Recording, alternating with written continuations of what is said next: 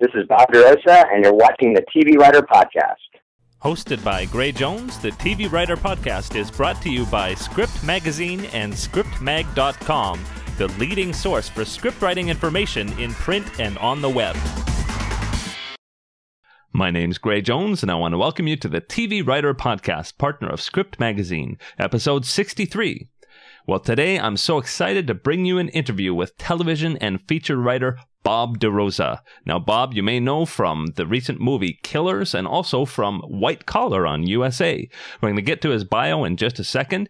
I uh, want to mention a big milestone for the TV Writer podcast, and that is that the TV Writer Twitter database has now hit 960 writers. As we know, advancing in this industry is a lot about who you know. And so, one great way to do that, to get to know people, is to connect with them on Twitter. 960 writers, great resource. You can find that at tvwriterpodcast.com. You'll find lots of other resources like links to massive databases of free scripts. And also, I do want to mention if you want to donate to support the podcast and to my upcoming LA move, there's a link there to do that. And there are great rewards available, including advertising on the podcast, consulting, and lots more. Do check that out at tvwriterpodcast.com. Now, the bio on Bob DeRosa. Where Bob DeRosa comes from, nice guys finish first. The Florida born screenwriter recently finished his first season as a writer on the hit USA show White Collar. He previously wrote Lionsgate's action comedy Killers, starring Ashton Kutcher and Katherine Heigl, and co wrote director Jieho Lee's crime drama The Air I Breathe. After graduating from the University of Florida, Bob returned home to Orlando and became a leading figure in the city's thriving theater and film community. In addition to co founding the award winning comedy troupe them, Bob spent three years programming for the Florida Film Festival. After relocating to Los Angeles, Bob wrote two evenings of one act plays and is a regular contributor to the ongoing late night series Serial Killers at Sacred Fools Theater in Hollywood. When he's not writing, Bob studies Kenpo karate and spends time with his lady Jen and their three kids who look suspiciously like cats. In today's interview, Bob is going to debunk some myths. Get ready. Here we go. This is Gray, and I'm here with TV and feature writer Bob DeRosa. How you doing, Bob? I'm doing good, Gray. How you doing? I'm doing very well, thanks. And I think this is going to be really, really cool. Um, it, we've been for the first 60 episodes of the podcast, it's been a lot of, about people's life stories. But what I've been trying to get to now is uh, is talking about topics and concepts of writing. And you mentioned a few in an email to me that I think are going to be a big hit, and I can't wait to get to those. But first of all, we do want to establish who you are. Um, you grew up in Florida. When did you know that you wanted to write? I mean, I've been writing my, my entire life. I wrote my first short story when I was six years old. So I was always the kid that was writing. Like everybody in school knew me as that. It was until high school that I was like, I tried to write a novel, and I was like, no, I'm bored describing everything. I just want to get to the action and to the dialogue, and that's kind of where I clicked. Where I'm like, oh, maybe I want to write movies.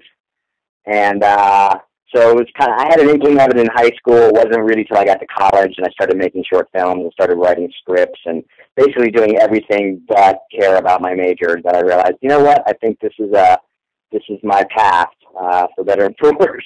Mm-hmm. Now you did some comedy as well around that time. How did that come about? Well, I mean, I, after college, I went to the University of Florida. I grew up in Orlando and then University of Florida, then right back to Orlando. And we had this moment in time when we thought we were going to be Hollywood East, and that's what everybody marketed the town as. So mm-hmm. everyone was real excited, and and then you get back, and then you realize that kind of it was it was a myth. I mean, there was production happening, but it was a lot of you know projects coming in, shooting, and then leaving. So there wasn't you know a lot of ways to kind of break in as a writer there. So uh, it was just a matter of just kind of taking advantage of what the the city had to offer, and I came up in this amazing moment in time in Orlando where it was just, I mean, fantastic improv, an incredible fringe festival, which is, you know, big international theater festival. You had probably the best, you know, uh, Southeastern Film Festival, and the Florida Film Festival is right there at the Enzian Theater. And you kind of had access to all that. So literally, I started doing improv at SAK, and the SAK Comedy Lab, sorry, which is uh, where Wayne Brady got his start, and Jonathan Mangum, and a bunch of those guys. And then, you know, that's where I got my start. And then me and a bunch of guys broke off and formed our own troupe called THEM, T H E M. Mm-hmm I was doing, you know, we, we became super successful in, in town. We toured the Canadian Fringe Circuit.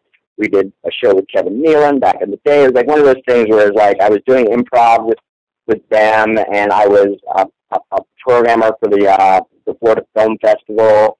I was writing and directing theater uh, at this acting school called Art's Sake, which is still there. Still doing amazing work. And it was just it was just one of those cities where you could kind of put your hand, you know, put dip your toe into everything. And uh, and uh, so I was I was I was essentially a jack of all trades. I was literally voted Renaissance man by the uh, Orlando Weekly mm-hmm. at one point, just because I was literally involved in pretty much just about every sort of every sort of artistic endeavor you could be involved in. At the same time, I'm writing and directing short films with, with my friends, and I was writing screenplays. That was like the last on my list was writing screenplays. So I would be writing, you know, feature scripts from like midnight till four in the morning, and uh, it was one of those where uh, I kind of had that moment, that epiphany. Was like, oh, I've I've done everything I can do here, and so it was a moment of like, uh, I think you know, it's time to go. And so when I moved to Los Angeles, it was about taking stock of all those different interests all those things that I love to do and going, well, what's my priority? Why am I moving here? And uh, I just had that moment. I was like, you know, I'm here to write scripts. I'll do some improv on the side with my friends, but I, I'm here to be a screenwriter. And um, I think moving to Los Angeles and laying down the law that way with myself was uh, was uh, one of the best moves I ever did. Hmm. And so, um, the air I breathe was around that time. Uh, was that the first big thing? That was my first producer credit yeah, I mean, it was, it was the first big thing. I, I, I'd already been working about a year after I moved to Los Angeles. I got my first uh, studio job. I, I, wrote, I, I wrote a, I sold a pitch to uh, to Revolution Studios, which I don't think really exists anymore. But that, you know, Todd Garner used to be uh, uh, president of production over there. Now he's, you know, a huge producer and does big movies. And I think Here Comes the Boom is his new movie that's coming out soon. But uh, so Todd Garner and uh, his exec Navid McIlhargey, and Navid's at this company Film Engine right now, and he's Navid's a huge exec and producer. So those two guys gave me my first job in Hollywood. And but I was writing, so I was writing studio jobs, but none of them were really moving forward.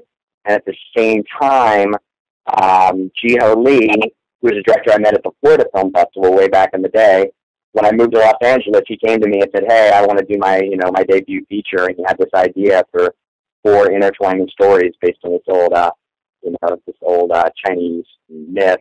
And so he had uh, uh, he came to me with this, and at first he wanted to shoot it in Korea, and we and we we worked on it for a while, and then eventually decided to you know set it you know and, and set it in the West, and we spent two years on it, and that's the script that became The Air I Breathe. Very cool. And and so yeah. when that came out, um, did that really change things for you, or was it still um, just as much work? And and tell me how you got from that to Killers. What happened was I had like I was one of those guys who, when I first started, I think most writers are this way. Your manager, who you trust and is a smart person, says, "Hey, we need to figure out how to brand you, how to put you in a box." And most writers, their first instinct is to go, "No, I want to write everything because I'm a multifaceted person."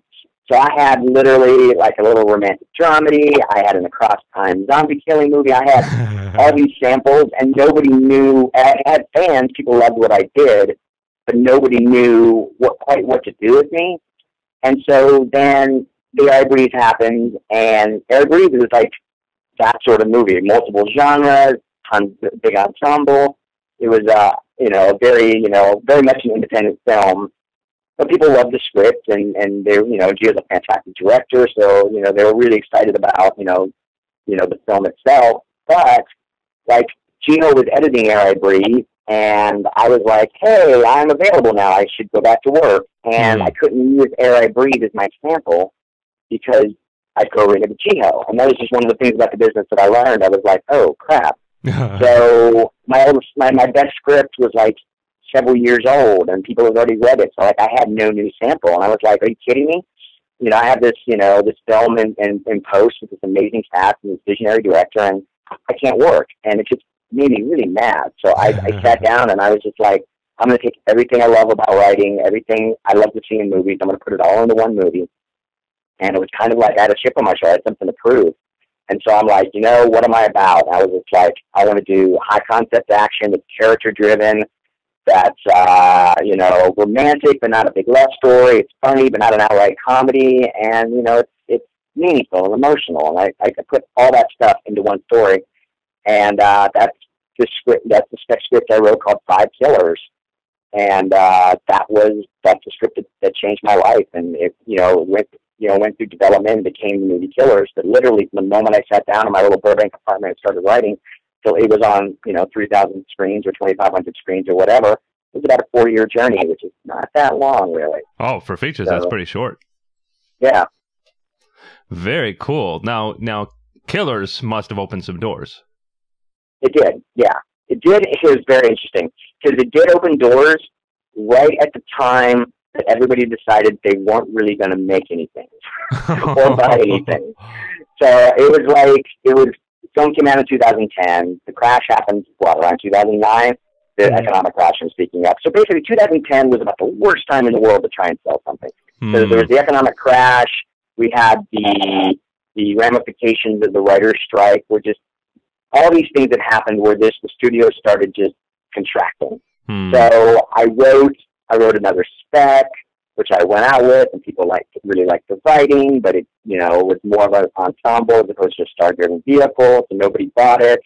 And then you know we tried. I got a couple of pitches, and nobody was buying anything, and it was just a really dark, desolate oh, for no. screenwriting. So it was like it was like it was such a it was such an interesting moment because I mean I had a great deal in place. I got to buy a house. I, I had the most success I've ever seen in the industry, and then I had all these doors, tons of meetings, tons of new fans, and I I didn't capitalize on that. I didn't do the work. It just I didn't break through in that moment into the into a meaningful next project, and it was it was uh it was a bummer, but it was also just a really difficult time for, for everybody. I mean, I mm. met, I was at some screenwriting panel and I met a guy who'd written like, he sold a for like three million bucks. And he was like, yeah, I haven't worked in a year and a half. Wow. And I was like, are you kidding me? It was just, it was a really difficult time. And I think it goes to show that, you know, things are better now. They're, you know, they're not, they're still not making as many movies, movies as they used to, but they're buying more scripts. Studios are developing more things. There's definitely more energy mm. around you know, town, and it's just a matter of the lesson I think in perseverance. It's a lesson in kind of understanding that this business is cyclical, and you, sometimes it's just it's a rough moment, and you kind of have to wait it out, and you have to keep doing the work. But you know, timing is a huge part of this industry. So I, I learned some big lessons there in the um the moments after Killers you know. Mm-hmm. And and so was that when you thought about working in TV and and uh, did who how did the white collar thing happen? what what happened was it was right around I think before Even Killers came out. I, I I'd been a fan of TV for a while. I've been thinking about TV. I kind of knew that that's something I wanted to try, and it was just a moment of like, when's the right time? So right before Killers, I took some meetings and ended up pitching a show around town, and and then I think right after Killers, I pitched another show. And basically, I went through two pitch seasons where I was pitching a show and pitching different shows, and people loved my ideas. They loved me in the room. There was just something about my pitch that wasn't connecting, that wasn't selling, that mm. you know. And so it was like one of those where I kind of had a moment of uh, just a moment of truth my, myself last year, where I was like, I need to figure out like what what's what's missing in this in, in this puzzle. And so I'm like, well, how about I write a pilot? Because a, I've never done that, spec pilot. Never written a spec pilot. I should do that A, so that the first time I get paid to write a pilot, I'm not, you know, it's not my first time, and B, it's it's just a good practice. I hope to understand, you know, the structure better. Mm-hmm. And so I've been working on this idea for a uh, a robot movie, and my manager at the time was like, "Hey, you know, here's let's shake a robot, and let's let." And he basically pitched me an idea of how to, you know, of, of a TV show, robot, a, a, a robot talk show. Mm-hmm. And at the same time, I've been, you know, I've been studying, you know, about nanobots, and I've been studying about corporations, and and kind of put together this this vision of of how the show was going to work, and it kind of clicked for me. And I literally I wrote it in like two weeks. Wow. I wrote it. I, board, I boarded it in a week. I wrote my first draft in a week, and uh, I got a really good response. And I mean, unfortunately, my manager and I had been together for ten years. We'd come up together.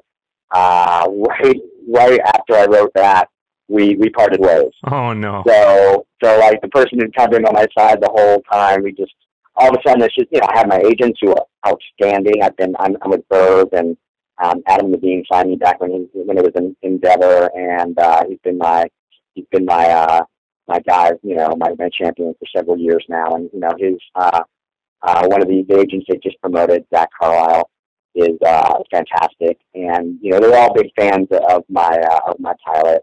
And they just, you know, they were just like, just expose it to the town and see what happens. And uh, and so uh, I ended up getting you know, I use this word fans a lot, and you know, I ended up getting a fan at uh, Fox Television Studios, mm. and so uh, you know, Matt Lowe's had read it and really liked it, and and I had taken a few meetings on it, but like Matt was really passionate about it, and Matt had also like his company had just bought a similar themed show. They just bought, uh, you know, uh, some sort of robot show. They basically made it impossible to also buy mine.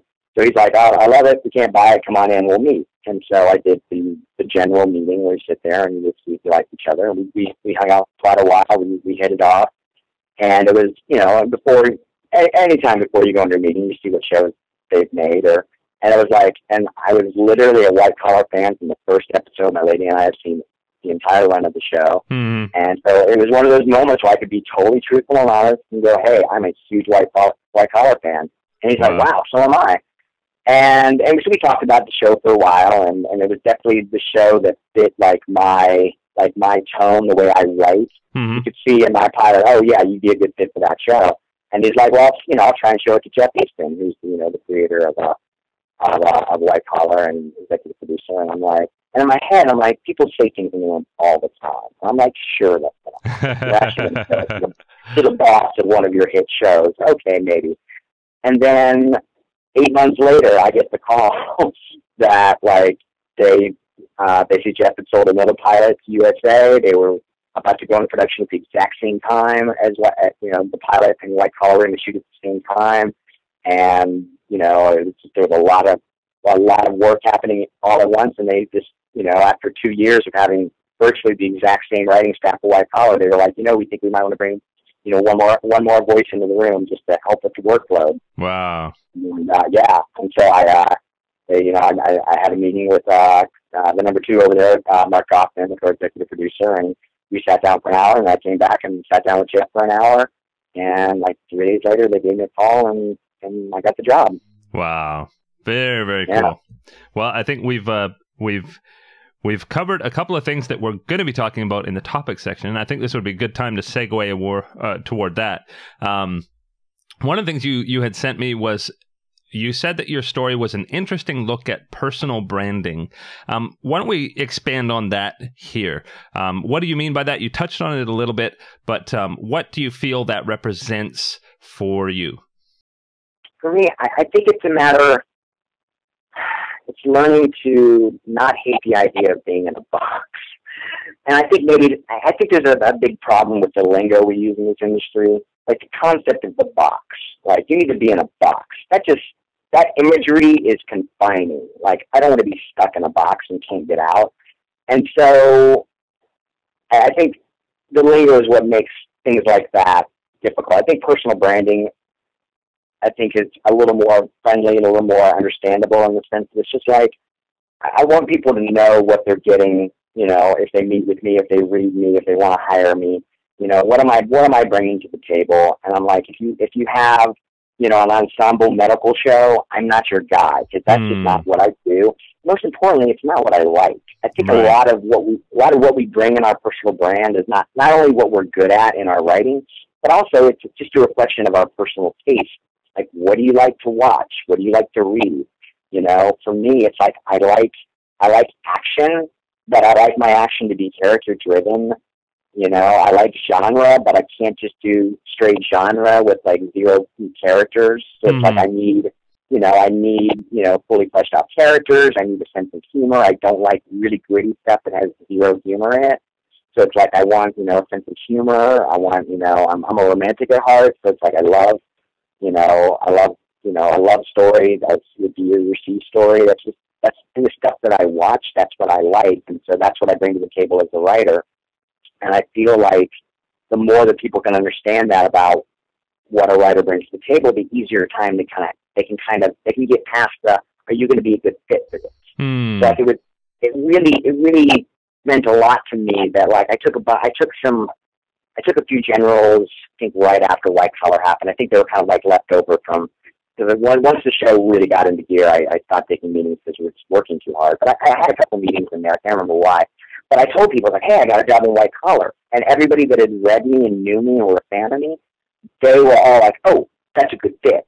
Mm. Like they knew the show, they knew me as a writer, and that made sense in their head, and that meant that that was like a good step for me. That was like people, the fact that it wasn't like an out of the box thing. They were. It just meant that I was that it was just the right path for me and a right move for me, and and you know, and and that's I, I think you know at the executive level, at the you know at the, the network level, that that's what they look for. Like, what's the right fit? You know, because nobody wants the nobody wants you know the guy who writes you know period romantic dramas all of a sudden be working on their fun you know con man FBI show. You know, uh-huh. and sometimes I, I think there's I think there's I think sometimes a person in a completely different genre can bring energy to a different genre, and, and I think sometimes that works out.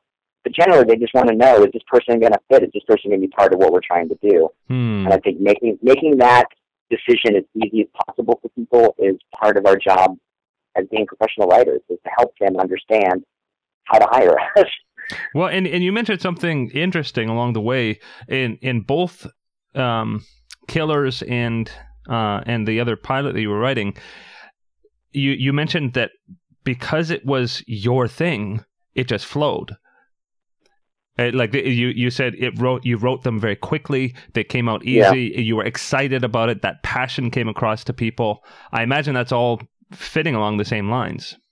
Absolutely, yeah. There's something about. I, I think it's you can't write for any other reason than it's something you're excited to do. If you write something because oh the market, if you're, if you're chasing the market and you're trying to write something that's not authentic to yourself, even if it's a good career move, even if it's what everybody's buying right now, if it's not authentic to yourself, it's not you're not gonna. I, I don't think you're gonna have you know a successful, you know, time writing it. You're not gonna enjoy writing it, and I think at the end of the day, people aren't gonna enjoy reading it. You know, I thought about it today. I'm like, wow, found footage is is hot. People are selling them. There are guys that are selling multiple scripts in that. You know, I can be a fan of found footage or stuff that I like. I'm friends with all the guys who made the Blair Witch Project. Those guys are geniuses. They've started this incredible thing that's, you know, really evolved. And I'm like, I'm not the guy who writes that kind of stuff. and it's just like, that's just a market I'm just not in the mood to chase. Hmm. Because even though sometimes I enjoy writing it, it's not where my heart is. It's not authentic to me. Hmm. And I think it's really important. I think, especially when, when you finally start breaking in as a professional, you're just you want to work on everything. Mm-hmm. You want any like any jobs. Anytime anybody would call me in, I'd be like, oh, I got to work on that. I got to pitch on that. I got to because it's just like you're just so excited to have the opportunity to work. And I think Killers, honestly, because of that downtime a little bit after Killers and just the industry kind of contracting, it kind of forced me to go, you know what? I can afford to take a moment and only work on the stuff that really matters to me and really gets who I am as an as a writer and you know as as an artist and what am I going to bring to the table and you know just be very choosy about you know where I put my energy because there's only you only have so much time you only have so much energy you only have so many you know hours in the day so you should put it towards the stuff that really means something to you and not the stuff that you think might get you a job or might sell it's like you know it, it, it's about making those hard choices but I think that's what defines us as professionals. Hmm. And you mentioned as well, um, tied to that, uh, this this idea of building fans, um, and that you're speaking primarily fans of your your work, right? But uh, how yeah. how much uh, would you say that things like social media are a, a, part of that, or is this something different? Well, let me let me let me differentiate. There's there, I think there's two types of fans. I mean, there, there is yes fans of your work. So there's fans, people that you know, Life by Films, people that are fans of White Collar, who then like, oh, you're the new, you're the new White Collar writer. You know, I've connected with a lot of White Collar fans over Twitter, which is amazing because they're a very, you know, they're just a very excited bunch, and they just, you know, they're really, you know, a huge part of the show's success, of course. But a lot of what I talk about fans, I talk about fans in the industry, mm. and I think because you know, in order to produce films and, and TV and to build fans as far as viewers and people that can get excited about you know watching what you do. you first have to build fans within the industry. And at that level, I'm talking executives, I'm talking producers, directors, people that become fans of what you do. Hmm. Because, and this happened, I, I did a an online chat recently. Somebody mentioned, I was talking about my story, and somebody was like really sad. They, I could just feel the sadness coming through the computer where they're like, so, so it really is a who you know kind of business. Hmm.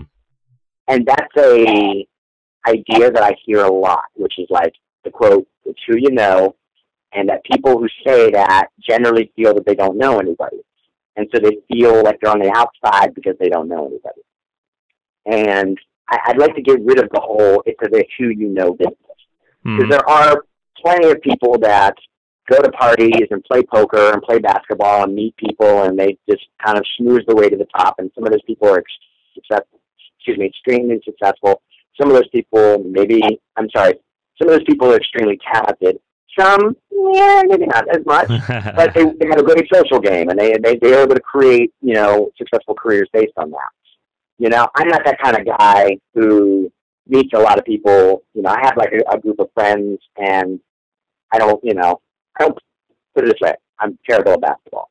Uh, I'll leave it at that. Anyways, what I'm trying to say is like instead of being like concerned about oh do I know enough people and you know who do I know, it's like I'm building fans. So every time I take a general meeting, somebody's read something I've read, I've, I've written, and they enjoyed it. They want to get to know me.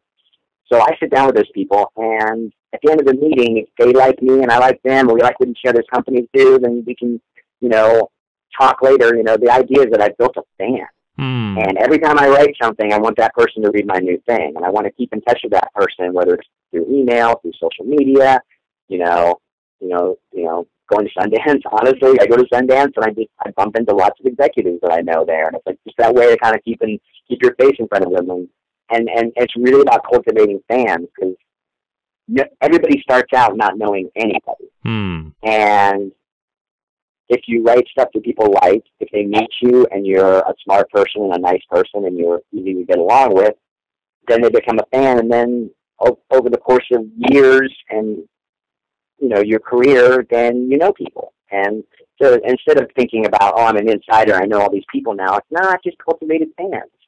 You know, and they're friends too, but they're they're fans. They love what I do, but I'm fans of theirs too, and that's that gives me a basis to figure out, you know, who do I want to work with? Hmm. You know, I'm I going to make X amount of movies in my career? Who are the who are the execs I'm really excited to meet? You know, one of the first when I started taking all my studio general meetings very early in my career, one of the first executives I met was Ty Duncan, who was working he was working um, for a big director at the time in the development staff. And, you know, moved through multiple you know jobs and ended up you know working for producer Paul Schiff, who ended up producing The Air I Breathe. So Ty was an executive producer on my first film years after I met him. Wow. I was an early an early fan, and we got to make a movie together, which is awesome. And that's I think that's to me, there's nothing schmoozy or crappy about that. There's just like you know, we were genuine we were genuine fans of each other, and we waited and we you know worked hard and got to make a movie together. And that's I feel a positive thing with business as opposed to something that we should be nervous about or scared of or feel that we're on the outside of. It's like anybody can make fans. You just have to be a good writer and be a pleasant person to hang out with.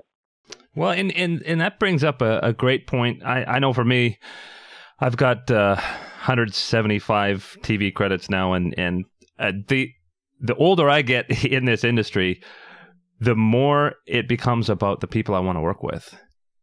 Oh yeah, yeah. Did you say 175? Yeah. Congratulations, that's amazing. Uh, yeah, I I mean, we get, with with television, it's not like feature films. Like you can burn through a lot of them pretty quickly. But but yeah, I mean, it's that's, it's uh it I I've taken shows because of um the show and not like the people that I was working with, and it becomes a grind. I can Yeah. uh, I when I choose a show because it's the people I like to work with, I have a blast. absolutely. And it's like I, I, I, a casting director that I worked with back in Orlando. She used to teach workshops, and she would tell actors, "It's like by the time you get to callbacks, everybody at the callback can do the job." Hmm. Then we're starting to think, well, of all these people, who do I want to hang out with for a day? Yeah, and that's and that and it's that starts to really make sense when you you know as a writer getting into the industry, especially in TV. Like in features, there's there's definitely some of that in features, but they spend a lot less time with your features because you're working at home and may or may not be on the set. It's a whole different world. TV. I mean, I just I just did my my first job in TV, and it's you know there were many people interviewing for you know my position, and I sat down with Jeff Eastin and, I, and on my you know my my meeting with him, and I started kind of burning through my bio in five like the five minute version of it that I'd done a million times in a million generals. So I figured, oh, I'm going to touch on the things they want to hear, and then we'll get into whatever else. And Jeff stopped me and said, wait a minute, wait a minute, wait a minute. Okay, and what movies were you watching in high school? And I was like, oh, okay, let's slow down. Yeah. And what I ended up doing with Jeff and I just talked about our lives for for an hour about like what movies did we love growing up? How do we what crazy paths did we take to end up where we were in that moment? And it was a really refreshing way to do it. But then I realized also it's like he was just seeing, am I going to fit in with the groove and the energy of the people that he has in the room? And Mm. and once I started my job at White Collar, I'm like, Jieho and I are collaborators. Gino directed the I Breathe. We're collaborators. You know, once a month we'd meet for like a day and sit in the room together and work, and we're really good friends. But like in White Collar, I'm like, I meet these people eight to twelve hours a day, five days a week, and I'm like, wow, if I was annoying, they would- Mm. be miserable. So like I understood how important that moment was. It's like not only can I do the job, not only am I a good writer and can I, you know, bring something to the table, can I pitch ideas in the room, but man, they're just gonna spend hundreds of dollars with me and is it gonna be a good fit? And that's, you know, I think one of the tough things of being a showrunner is figuring out the right uh, you know, uh the right ingredients as far as personalities.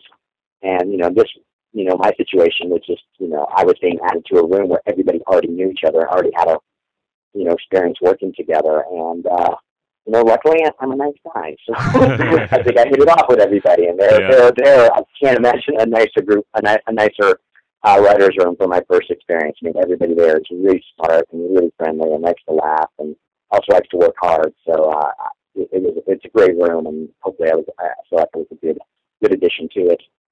Yeah, well, and and that makes me think of um, I just happened to be reading uh, Stephanie Palmer's "Good in a Room," and uh, Uh-huh. and one of the things that she talks about is is that there's a whole bunch of myths in Hollywood. One of them is this elevator pitch thing. Mhm. where where you're supposed to if you're getting your hair done you're supposed to have a, a two minute pitch or a one minute pitch of your of your thing and when you you get into a taxi cab that you're supposed to be pitching to every single person and what what she says is that's just so weird you don't know the person they don't know you you don't have any kind of rapport with them why on earth would they even want to work with you even if it was a good idea Yeah, I think I think the thing to take from that, uh, yeah, I think pitching complete strangers at every moment of the day. That you're right. I think that's not a uh, that's not a great recipe for uh, of success. you know, I like I like Blake Snyder and his book. I'm a huge fan of Save the Cat, and Blake was a, a wonderful man and a, a great teacher. Hmm. And uh, you know, I prefer the way he talked about him. He would he would pitch you know strangers in line at Starbucks, you know, just to see if their eyes lit up, to see if whatever he was working on would connect with them. Hmm. But what I what I take from that is like, if, especially if you live in Los Angeles, everybody asks, "What are you working on?" Hmm. And sometimes it's your best friend who you haven't seen in a while. Sometimes it's you know acquaintances or somebody you must bump into at a party. And the thing that I think is important to take away from that is you should be able to talk about what you're working on in a short, manageable amount of time.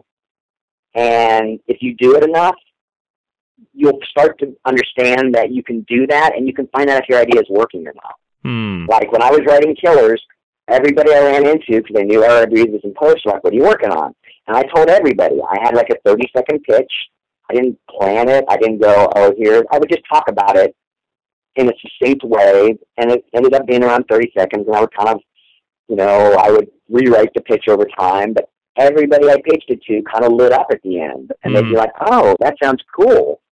And it was sincere, and I realized from doing that that I was onto something. Hmm. And so now when I do it, and you know, and, and all the time I'll meet, you know, aspiring writers. I'll meet people that work in the industry that are, you know, they maybe work a certain type of job in show business and they're trying to break in as a writer. Uh, and and they'll talk about a s- you know script they've been working on really hard for a long time and they're just about ready to show it to agents. And they're really excited. And I'll go, awesome, what's it about? And their eyes will flare open and they'll get really nervous oh gonna no and they'll go, okay, okay. It's about this guy, and wait, let me start over. Hang on. Okay. So, a hundred years ago, and I go, hang on. it's, it's, it's not a moment, it's not a do or die moment. It's not a holy crap moment. It should be a, it should be, it should be easy because you should be excited about what you're working on. Hmm. And you should be able to just kind of get to the, get to the, the heart of it pretty simply because you're writing it. And I feel like a lot of times I read scripts from, from, you know, workers, you know, writers who are working, to, you know, to, to get into the industry. And, and a lot of times when I ask them what their movie's about and they really can't tell me, Hmm. then I'm like, well, your script's probably not ready because that's they usually go hand in hand. Usually, the best scripts you read, you ask the person, "What's that about?" And they go, "Oh man, it's about this, about this." He does this, she does this, and then they have to learn this together. And you go, "Oh, you get it. You understand what your story is about." Then it's going to usually work on the page. So they really, I feel they're kind of the same muscle in a sense. Well, I think I think I, I think th- I think what you're describing and and what Blake Snyder did is more um, like a development tool than trying to sell it. And it, um, I think I think absolutely Blake Snyder and, and and the thing when he described how he did it, it was he was never trying to sell that pitch. Uh, he wasn't Got it. thinking that this person in the in the Starbucks Yeah. would be going w- would be putting this into production, but it was more a very respectful way. Hey, would you would you take two minutes to hear this and tell me what you think about it? Um, Right. and which again, when you talk about sincerity, that's a very sincere thing that helps him develop his idea. Um, as compared to, I think what what a lot of people and and you see them at the conferences and, and that kind of thing, it becomes this very weird thing where where they think that you are somehow going to take their idea and champion it and get it made, um, rather than it being this development and being excited about the idea. Yeah, yeah. I mean, yeah. From that point of view, I mean, I've never felt that. Yeah, I pitched you like that. That make or break pitch in that moment in the elevator and the cab. Those moments generally don't change your life. Hmm. What changes your life is lots of people reading your work, lots of people loving your work. I mean, I, I feel like a lot of people who want to. I'm not a big fan of the phrase breaking in because it, it creates this image of there's this wall around Hollywood and and people need to break through the wall and then they're inside the wall and everything's awesome. Hmm. That's not the way Hollywood works. It's like there's you know levels of executives from the you know the, the, the brand new executive all the way up to the bosses, Jerry Bruckheimer, the guys who run the studios, all those guys, and the people at the very bottom of the ladder, all they want is to read great scripts Hmm.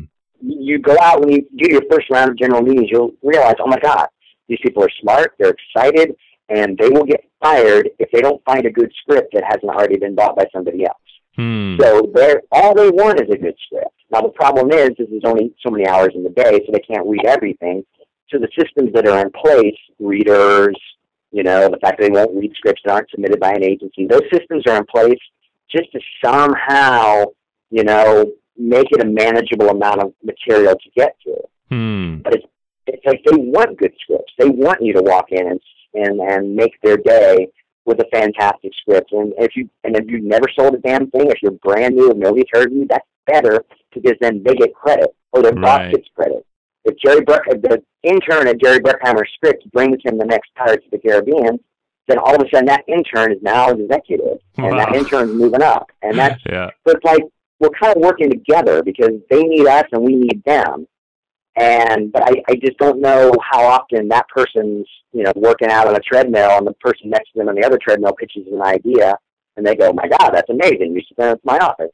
It, it, it's just more about you know. So it's like that that idea of like, oh my God, this is the one person that's going to change my career.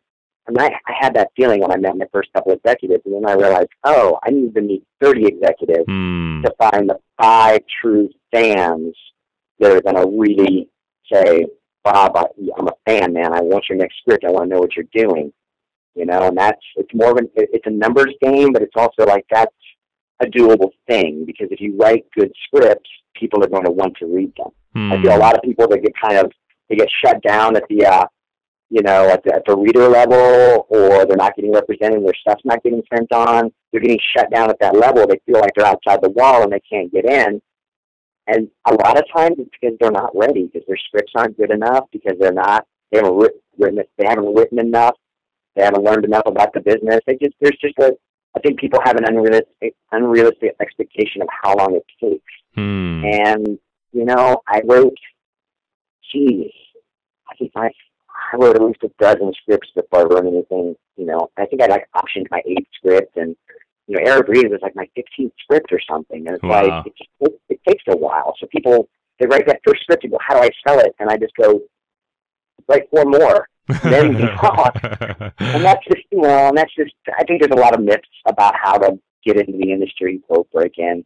There's a lot of myths, and some of it's true, and some of it's just the stories that are told, and amongst other writers that can't seem to, you know, get a, get, you know, get a foot into the industry. And, you know, I, I think, I think it's important for, you know, to, to, to talk about these things and figure out what's true and what's not. And I think, you know, one of the things that's, one of the things that's true is that they want scripts. They want scripts very, very badly. They want good scripts Hmm. but you know it's just a matter of how do you get to them and if your scripts if you know if they respond to them if if they're good enough for them to truly respond to them in the way you want so i'm rambling but Hmm. very passionate about this about this thing Oh, whole- abso- absolutely. giant- yeah. And and and it's important to know even when you have those 30 meetings and find those five fans of your work they don't necessarily uh, they have the ability to buy what you have right now. Those fans will help you if- if with perhaps with the, your next project or they'll they'll have their eyes open their ear to the ground to to look for things like white collar coming up or or that kind of thing. Absolutely. Absolutely that's the thing it's like and i think that you're right that's an amazing point which is like everybody just wants to sell a script they just want a person to go oh this is the script we're going to buy it we're going to make it it just doesn't it's so hard to get anything made so it's like it's it's it's stages. You need to make your fans. They need to, you know, keep their like you just like you said. They need to keep their ears open for stuff that's that's right for you. They need, you know, sometimes you can develop scripts with executives and and it's about building a career. And it's like there's multiple stages to it. It's just not like you get through a door and all of a sudden Hollywood opens up to you. hmm. There's just you know you you there's many doors to get through, and each one has its own problems and its own challenges but then you know each one gets you a little closer to what we ultimately want, which is to get movies made, to to work in television, to you know to actually you know work on a show where they're shooting episodes and it's going to be on television. It's like those that that's that's the holy grail of what we want, and there's many many steps to getting there, and, and those steps. That's how you become a good writer, is getting to those steps, like working Hmm. with notes, working with executives, working with the director, developing projects, developing pitches. How many pitches have I done that never went anywhere? uh, or you know stuff like jobs I pitched for that I didn't get the job, or I did get the job, and I wrote the script, and the studio decided not to make it for whatever reason. Every time you do one of those, you know, it's not a failure. It's just I just learned something on this particular journey, and that helps you become a good writer. When you've been doing that for ten years, and you look back and you go, "Oh, I've written thirty scripts. I've pitched fifty movies." That just helps you be the writer that you, you know, the professional writer that you are at a certain point. Very, very cool. Well, we we are going a bit long here, but I do want to talk about um, white collar and being in the room for the first time.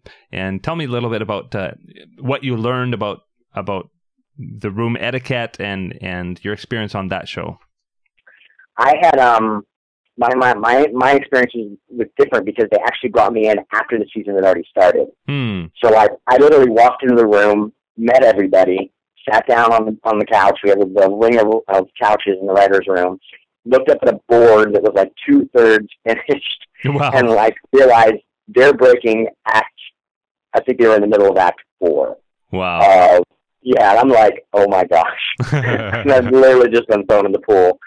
Luckily, I got some excellent advice from a friend of mine who's a uh, very successful uh, uh, uh, comedy writer and show creator uh, uh, in the half hour world. But he he gave me excellent advice, which was uh, take your time. Nobody expects you to sit down the first day and start pitching ideas that are going to make the board.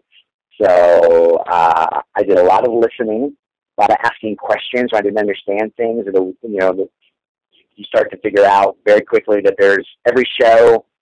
You just kind of have that list of the way the way the show runs, you know, the way things happen, you know. And I in white collar, basically every act there's either a con or a heist, not a big one, not like let's rob a bank, but there's like we need a piece of information and we need to get it, and we're not the kind of show where we put the person in a uh, you know, in the uh, interrogation room and get the information from that. We usually trick people into giving us the information. Hmm. So that's a beat. And almost every single act has a beat like that. And if the writers would look at you know the board and they kind of go, ah, we don't have a con on act three. So they'd figure out a way to do that. And, and it's just you start to learn the rules very quickly about how the show works. What are the mechanics of this particular show? And in my instance, White Collar. So the first few weeks, I was literally just I was listening and I pitch in ideas where I could, but it was about uh, just understanding the mechanics of this show and and what this show needs to run. And um, and so I, you know, as far as etiquette, it was it was a matter of you know, being helpful where I could, but also not being afraid to just listen and learn. And mm then as the sh- you know as the show progressed, you know, we got busy, and all of a sudden writers would peel off to go work on scripts, and now the writers would go to New York to produce their episodes. And there was one week when it was me and two other writers, and breaking an episode with three writers is really hard. Wow. And those are the moments where I was like, you know what? Time to step up. You know, these people are totally capable. They've been doing this way longer than me. They know what they're doing. But if I can just do whatever I can to help carry the load, you know, to even if I if I thought a bad idea that inspires their great idea, then I'm doing my job. And those were those are key moments where I just I felt like I was really starting to become part of the team because I just mm. stepped up and just especially in those moments when all of a sudden there's just not enough of us in the room. We have to just we have to develop. We have to we have to break story. And so it's I think it's kind of a gradual process to to, to get to that point when all of a sudden you just you know the work is coming fast and furious and notes are coming and drafts are coming. And you just need to you know um, keep pitching in as much as you can. Hmm. Very, very cool. Well, those are great yeah. tips. And uh, we definitely have come to the end of our time here. Um, but I really, really appreciate you uh, giving so much wisdom. And I think definitely a, a lot of these myths, they, they perpetuate themselves. Um, yeah. And they perpetuate in, in books and conferences and things like that. And, and people telling other people, it's nice to have a chance to debunk these myths and hopefully they'll be, they'll remain debunked. yeah, let's let's do some debunking. Let's do that. Let's all let's all do that together. Yeah, cool. Okay, well, uh, best of luck to you, Bob, and uh, and I'll send you an email when uh, this podcast goes up. All right, thanks, Gray. Okay, bye bye. Hosted by Gray Jones, the TV Writer Podcast is brought to you by Script Magazine and ScriptMag.com, the leading source for script writing information in print and on the web.